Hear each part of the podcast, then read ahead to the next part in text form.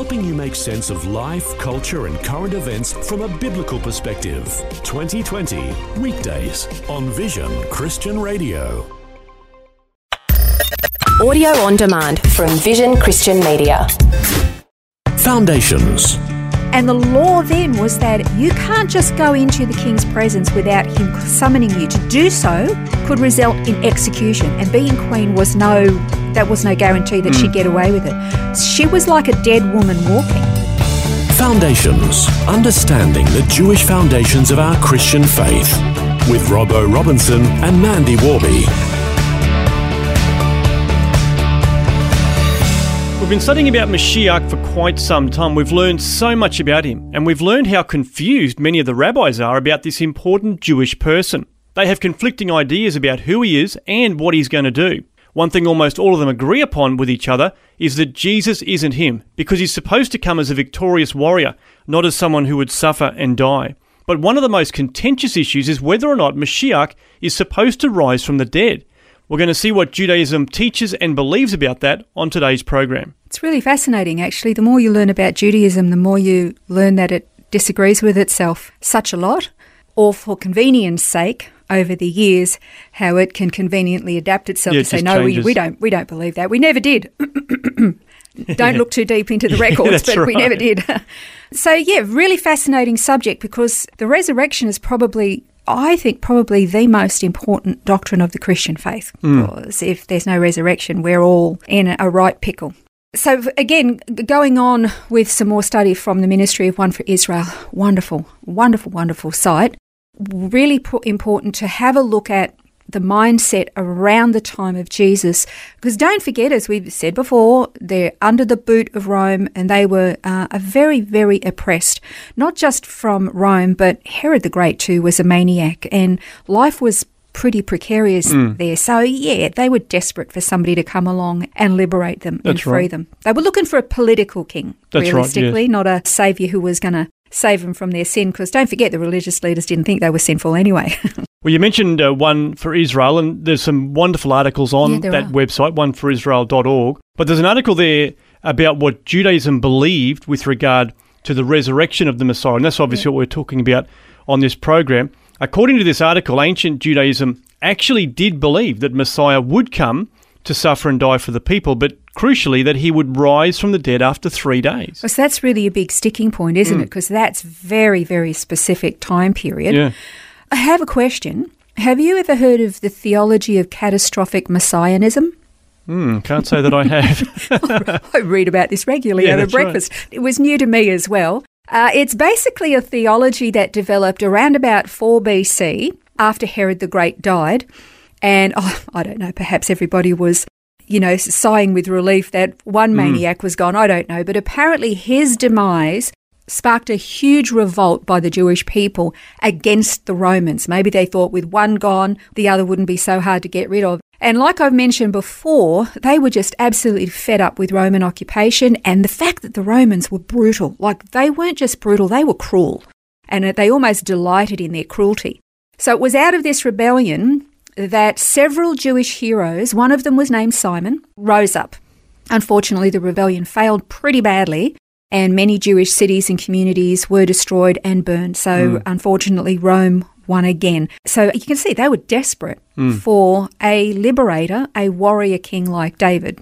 And so, the Jewish hero Simon, uh, he died during this rebellion, and then a religious theology grew up around him called catastrophic messianism. Now, this theology embraced, surprisingly actually, the humiliation and the suffering and death of whoever the Messiah was going to be. But interestingly, uh, this death and humiliation, according to this catastrophic messianism theology, was an essential part of the ultimate redemption that the Messiah was going to bring.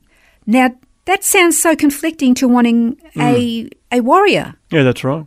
you can see where confusion comes in. It's like they're trying to embrace everything all at once, Mm. But having to decide which one. But depending on which way the political wind's blowing, determines Yeah. which one they're going to embrace. So not only that, but this theology is based on scripture, and scripture that we've spent a lot of weeks looking at.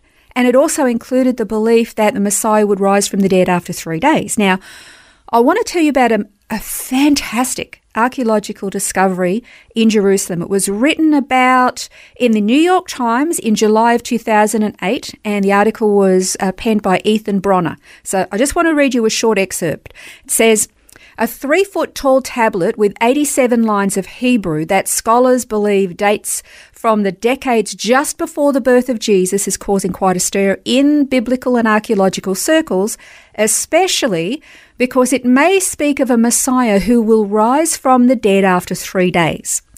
If such a messianic description is really there, it will contribute to a developing quote unquote re-evaluation of both popular and scholarly views of Jesus since it suggests that the story of his death and resurrection was not unique but actually part of a recognized Jewish tradition at the time. Mm, that's interesting. Isn't that amazing? Now, of course, that's not scripture. I mean, it's just this is an archaeological find, but I guess what it does is it actually indicates that there was a prevailing thought, Yeah. even pre Christ, that this idea of death and a resurrection, and specifically a three day resurrection, was Yeah. actually something that they were thinking of. Precisely. And of course, as we know, we've, we've learned that this was a belief from, you know, ancient Jewish sages and, and rabbis that altered as they got more desperate. And yet, here we are mm. with this inscription. Now, of course, don't forget, you've got, you know, archaeology is funny, isn't it? We say the, the accuracy of the scripture is amazing, but secular archaeologists say, oh, you can't trust the Bible. It's too biased and it's too corrupted. Then when you get some archaeological corroborating ev- evidence, then they kind of want to, oh, tut tut and cough cough and oh, let none, nothing to see here, move along. But mm. this is phenomenal Yeah, absolutely. especially when it comes to influencing any kind of a Jewish bias. All right, so when you look at the first five words of one of the lines of text on this tablet, it's been interpreted to say this In three days, live. Wow. That is remarkable, isn't it? You Yeah. kind of go, who in three days is going to live? Well, I guess as the three days is a bit of a theme through the Bible, isn't it? I mean, we Yeah, hear lots of different stories where things happen after three Yeah. days. I mean, obviously, the first one that comes to my mind would be Jonah. He spent three days and three nights in the belly of the whale. Yeah, a- absolutely. And then when he gets spat out on the beach, he's had this change of heart and mind, uh, totally convinced that it was uh, probably a good idea to obey God That's now. right. he learned his lesson in, he in a big learned it really well. Yeah. Uh, but then there's another one, actually, and a lot of people don't think of this the story of Queen Esther.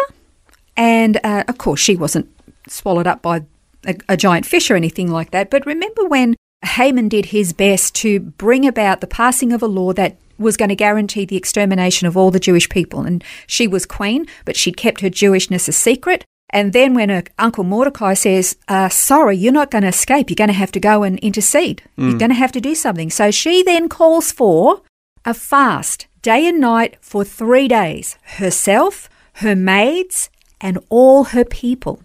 And here is her quandary. She hadn't been called to be before the king. And the law then was that you can't just go into the king's presence without him summoning you. To do so could result in execution. And being queen was no that was no guarantee that she'd hmm. get away with it. She was like a dead woman walking in reality. So she's fasting and praying for three solid days. And then she literally says, If I live, I live. If I die, I die.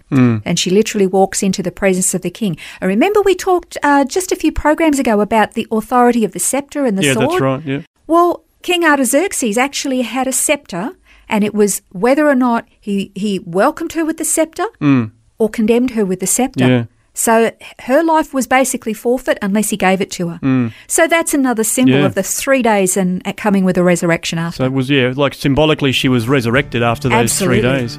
So we're going to pick up on this idea of the third day in our next program and look at it some more and try to understand whether the third day resurrection is important for Messiah. That's next time on Foundations.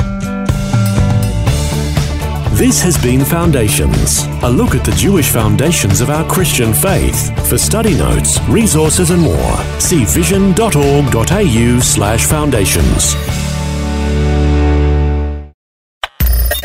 Thanks for taking time to listen to this audio on demand from Vision Christian Media. To find out more about us, go to vision.org.au.